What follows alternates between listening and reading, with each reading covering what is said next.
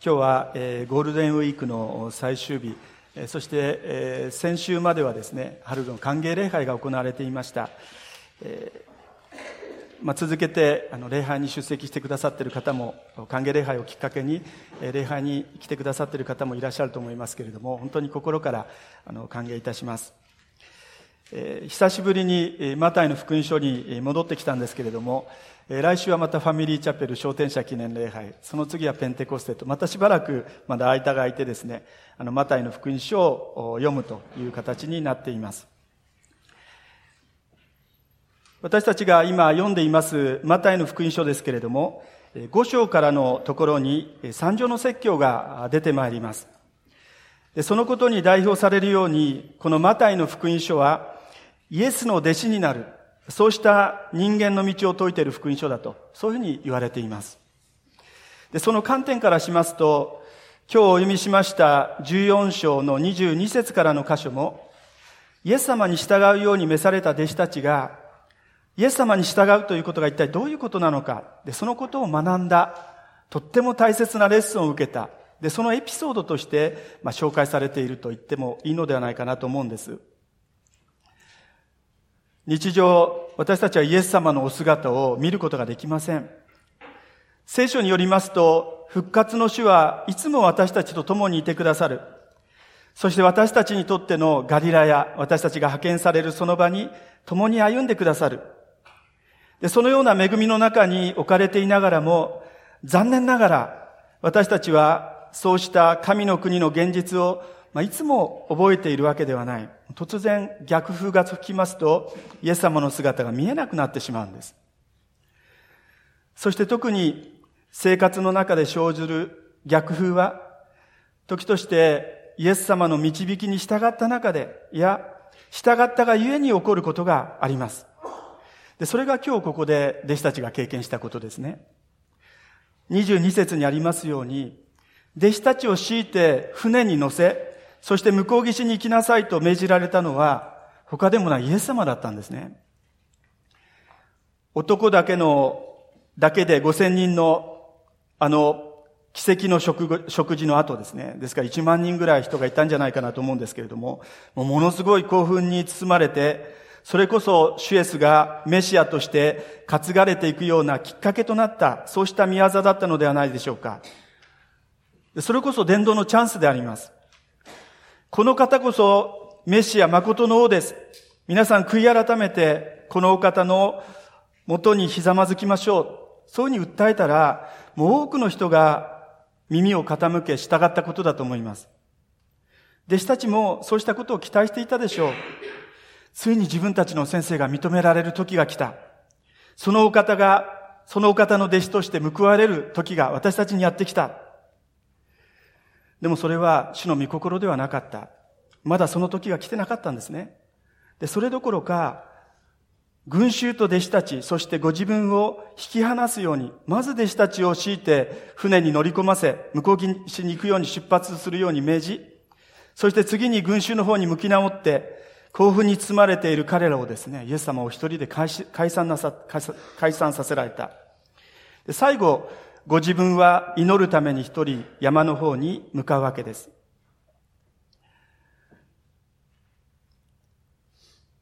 この準備をしながら私たちも同じだなと思いました。主の日ごと礼拝に招かれ、御言葉をいただく。今日は主の食卓にも預かります。そして最後、派遣の言葉と祝福を持って、さあ、礼拝終わりました。ここから出て行きなさい。主にあって健やかでありなさい。神の皆を身に帯びたものとして、主は証しするものとして生きていくんですと言って、主が使わす場へと私たちを送り出されていく。するとどうでしょうか？その派遣された日常において逆風に出会う。この世の波に飲み込まれそうになります。で、その逆風があまりにもひどいんで、なんでこんなところに来てしまったんだろうか？なぜ私たちの船はこんなところでうろうろしているんだろうか？派遣されたことが何か放り出されるようにこう感じることがあるわけですね。シュエスが、さあ、ここから出てきなさいと言われたからです。だから今、このような目に遭っている。自分たちの方は出ていくつもりはなかった。これっぽっちもなかったんだけど、なかった。夜通し悩み続ける彼ら弟子たちの姿はですね、まさに私たちの姿とこう重なるんじゃないかなと思うんですね。外は嵐が吹き荒れている。乗っているのは大きな船ではありません。葉っぱのような、いつ沈むかわからないような小さな船でした。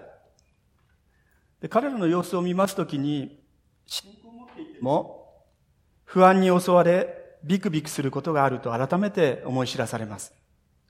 信仰を持たない人と同じ、持っていなかった頃と同じように、嵐に遭い、恐れたじろぐ、や、信仰を持ったがゆえに、持たなかった時以上に悩むことすらあるのではないかと思うんです。嵐の中での恐怖に加え、弟子たちの内心をさらに混乱させていたことがありました。まあ、先ほどちょっと触れましたけれども、元を正せば、イエス様が強いて送り出されたからではないか。イエス様の真意がわからない。そうしたイエス様に対する疑いですね。不安と恐れ、そして疑い。そして周りはですね、真っ暗です。自分たちは本当に見捨てられたような、そうした思いを抱いた抱いていたのではないか。で、ちょうどその時でした。弟子たちを助けるためです。シュエスがなんと湖の上を歩きながら近づいてこられた。船に乗せられた、乗せられた時刻がですね、あの前の日の夕方、まあ、えっと、ユダヤの時刻では多分、その日の始まりっていうふうに言ってもいいかもしれませんが、夕方です。そして、イエス様が現れたこの時はですね、もう明け方、夜明けですね。ですから一晩中、逆風のために悩まされていたことになります。24節を見ますと、漕ぎあぐんでいた、そしてたどり着いていたスポットっていうのは陸から何スタディオンか離れたところっていうふうにありました。何スタディオンっていうから何スタディオンなんでしょうと思いましたけれども、えー、1スタディオンがですね、185メートルっていうふうにあります。ですから何スタディオンかわかりませんから、どのぐらいの距離かわからないんですが、実は同じ出来事を記録したヨハネの方はですね、25ないし30スタディオンっていうふうに、あのー、伝えてるんですね。えー、6章に。えー、私掛け算してみました。25に18、185かけて、だいたい4.6キロ。30スタディオンに185メートルかけますと5.6キロ弱ですね。で、ガリラヤ湖は、こう南北に21キロ、そして東西に13キロの洋梨のような形の湖ですから、陸から4.5キロないし5.6キロ離れた、なれば、ほぼ真ん中あたりですね。真ん中あたりです。弟子たちが夜通し悩み続けていたときに、実は誠の助け主であるお方が確実にそれも陸から一歩一歩4.5キロないし5.6キロ歩いて近づいておられたって言うんですね。ところがどうでしょうかそのお方がやってきた時に、もう恐ろしさのあまり叫び叫叫び声まで上げてしまう。そして、幽霊だと言って怯えたって言うんです。まあ、滑稽といえば滑稽ですけれども、でもこの時の弟子たち笑うことはできないと思いますね。なぜか、誰も水の上を歩く人などいないわけです。水の上を歩く人間な人間など一人もいないわけです。ただ、この、ある人影というか、まあ幽霊だと思ったんですけども、それを見たときにですね、あ、助かったと喜んだのではなくて、逆に怖くなって、まあ叫び声を上げたと、今日の聖書の箇所に出てきますね。しかし、救い主イエス様は、そうした弟子たちを救うためにそこまで来られた。そして、安心させるためにですね、一歩一歩近づいてこられた。弟子たちのところに来てくださった。そして27節です。安心しなさい、私だ。恐れることはない。声を出しておっしゃったんですね。でここで重大なことを実はイエス様が口になさいました。私だ。ギリシャ語でエゴエイミという言葉です。現在も多くの専門家たちが研究を重ねるほどに深い意味のある言葉です。特別な重みの思った表現ですね。私はいる。英語だと I am っていう表現です。旧約聖書ですと神様のお名前を表す言葉ですね。つまりイエス様の存在そのものそのものが助けだっていうメッセージですね。考えてみたんですけども、小さな子供にとって、お父さんお母さんのようなものですね。お父さんお母さんがいてくれれば子供たち安心です。でも姿が見えなくなると、急に不安になるのが子供でしょう。でも不安になった時に、ここにいるよ。お母さんのいつも知っているお母さんの声で呼びかけられる。で、その声が誰の声であるか、子供たちはよく知ってます。あ、お母さんだ、お母さんがいる。もうそのこと自体が子供たちにとっての救いですね。そうした安心感です。安心しなさい。私だ。恐れることはない。で、この呼びかけは、そのような言葉として、イエス様の声として、イエス様の声として聞こえたわけですね。ですから、ペテロにとって、他の弟子たちにとりまして、我が子を安心させるお母さんの声のように、そうした救いの言葉として、イエス様の声を聞いた。で、ペテロはこの言葉に飛びつきました。で、その声を聞いて、暗がりの中ぼんやり白く見えるその声の主である、そのイエス様の顔を覗き込み安心するわけです。そして、イエス様、あなたでしたか？主はあなたでしたら私に命令して、水の上を歩いてそちらに行かせてくださいと、まあ、ペテロは言ったっていうんですね。信仰の冒険であります。信仰の冒険。で、それは、イエス様の言葉を信じるってこと。まだイエス様の言葉、約束だけですけれども、その約束を信じて、一歩前に歩み出すってこと。すると、冒険した人しか味わうことのできない恵みは祝福に預かるわけですね。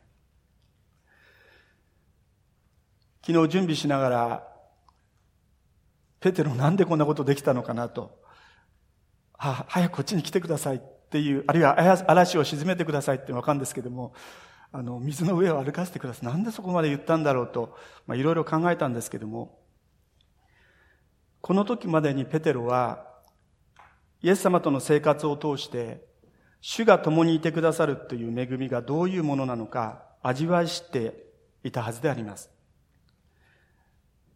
また福音書で言うならば、今日の14章、14章に至るまでの出来事、ペテロはイエス様と一緒に経験してきた。ガリラヤ湖で漁をしていた時に、人間を取る漁師として召され、そしてガリラヤ中をイエス様にイエス様について回って、そして諸街道で教え、ありとあらゆる病気を、あるいは煩いを癒すイエス様の姿。もう三条の説教を、その時も圧巻でした。説教が終わって山を降りますと、重い皮膚病を患った人がイエス様のところに来て、イエス様はなんとその人に触れてしまわれた。そして癒されたんですけども、その何とも言えない種の憐れみ。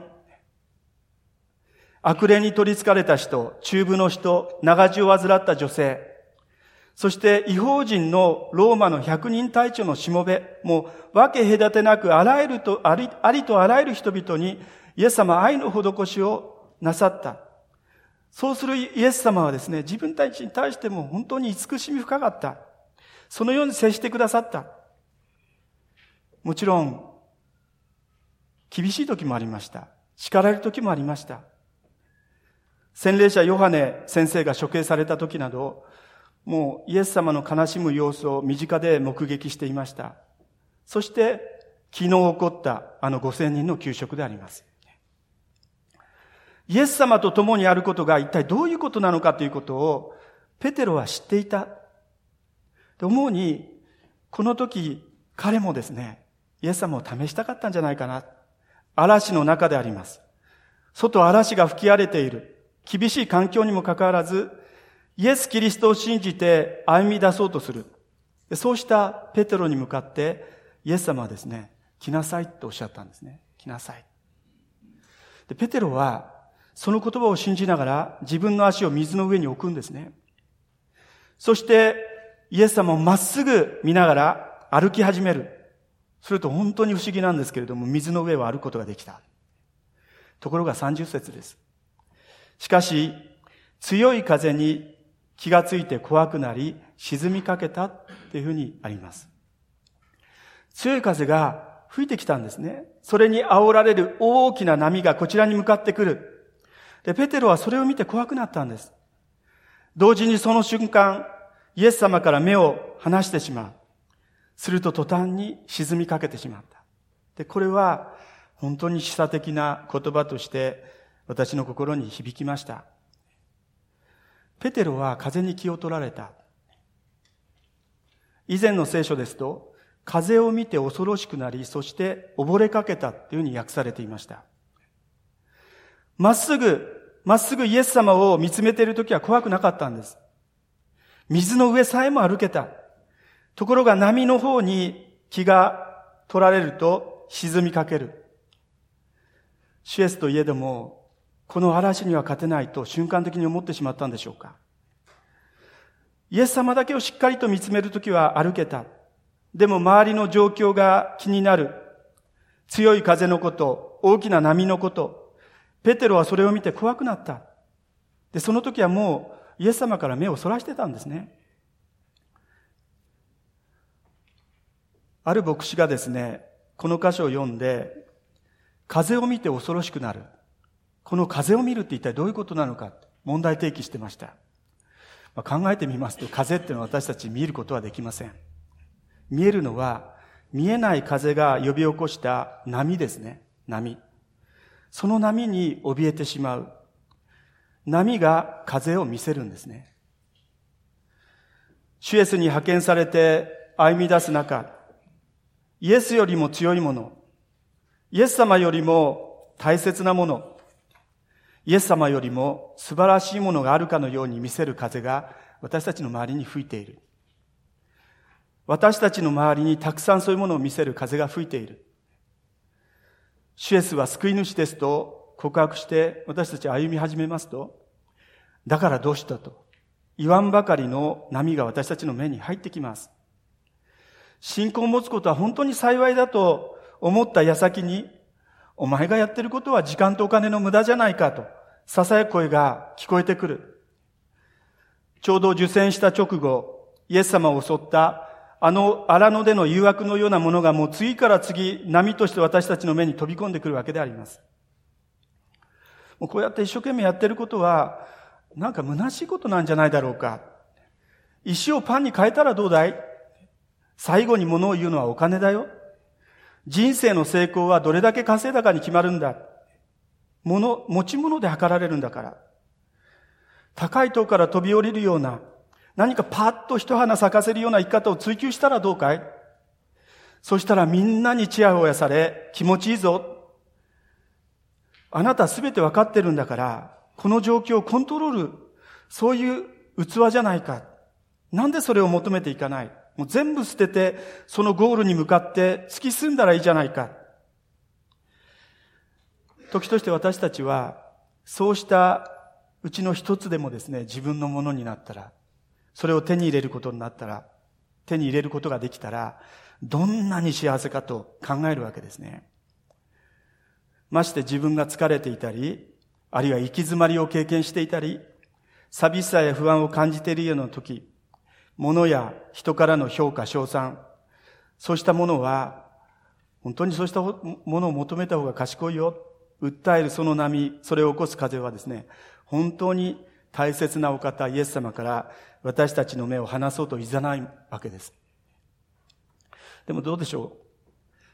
本当に幸いだなと思うのは、この出来事はそれでおしまいではなかったんですね。26節恐れることはない。そして31節なぜ疑ったのか。主はそのような声をかけてくださって、私たちに主がおられるということを気づかせてくださる。ある人が言ってました。疑うっていうことと恐れるっていうことは表裏一体だ、同じだっていうんですね。疑っている人は怯えてるんだっていうんです。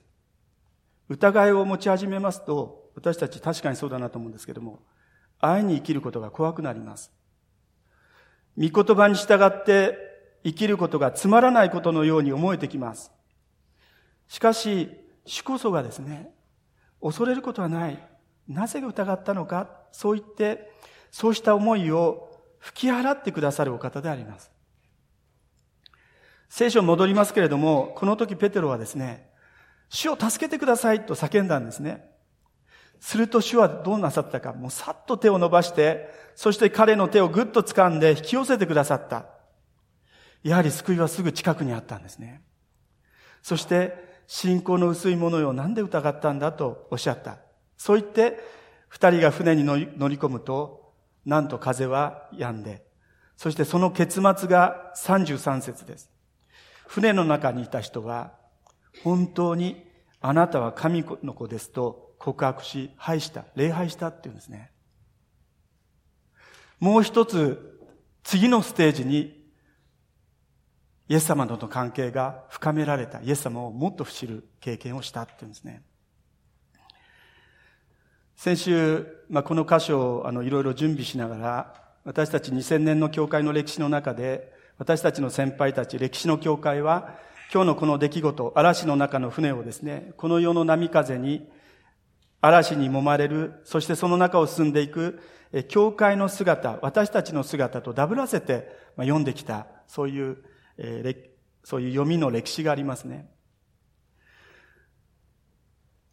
あの、先週、え昨日まで、昨日私は参加してませんですけど、一昨日、昨日とですね、あの、少年会の使用会がありました。70周年の記念誌の院のメンバーが、ちょっと記念誌が遅れてるんですけれども、そのメンバーが70年を4つの区分に分けて、それぞれ、あの、発表したんですね。そして、その発表を受けて、あの、やりとりをしました。で、その講座協会の歴史をこう振り返ると、私たちは、まあ、先輩たちは、本当に一生懸命、神様の御心を求めながら歩んできたんだなっていうことを改めて教えられました。と同時にですね、やはりある種の限界というか、弱さとか、あの失敗もあったなっていうふうに思うんです。創世記3章を読みますと、あの、アダムとエバ、そして蛇に対して次々と神様は宣告をするんですね。で、その中に、あなたたちは額に汗して一生懸命土地を耕すんだけれども、その結果、土地から生ずるのは、茨とアザミが生ずると。そういうふうに書かれているんです。精一杯、本当に真面目に、真実な行為であったとしても、何かしらの副産物、それゆえ混乱が残る。キリスト教会の歴史を振り返るときに、ある人がですね、その歴史、あるいは聖書の歴史というのは、人間の混乱、神の摂理っていうふうに語りました。ヒューマンコンフュージョン、ディバインプロビデンスっていう言葉です。私はよくその言葉を思い出すんですね。ディバインプロビデンスってちょうど絨毯の下から見るようなことですね。でも絨毯、あ、逆ですね。絨毯の下からいろいろコンフュージョンがあるかもしれないけども、それを神様は本当に素晴らしい摂理を持って一つ一つを駅に変えてくださる。私はよくその言葉を思い出します。また今回、その少年会のその準備しながら思い起こしました。またそこに行ってもそうに思いました。教会の歴史の背後には必ず恵み深い摂理の神様が共におられる。復活の主がいつも共にいてくださる素晴らしい慰めの言葉であります。そしてこれは教会全体の歩みに限らず、教会の枝としての私たち一人一人の人生にも当てはまる。今日は第一週で、ジュニアチャーチの中高生の皆さんもこの礼拝に出席してるんですけども、これからという若い人たちもこの礼拝に出席しています。でも、少しだけ長く人生を歩んでくると、うまくいったことよりもむしろ失敗とか、あ、なんであんなことやっちゃったのかな。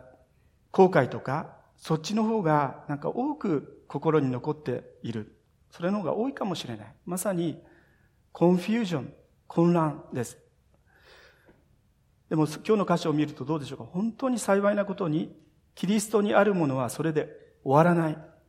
混乱しているさなかに、主は実はもうその時一歩一歩ですね、あの4.6キロ、5. 何キロ、一歩一歩弟子たちの方に近づいていかれて、そして弟子たちを救おうとなさっていた。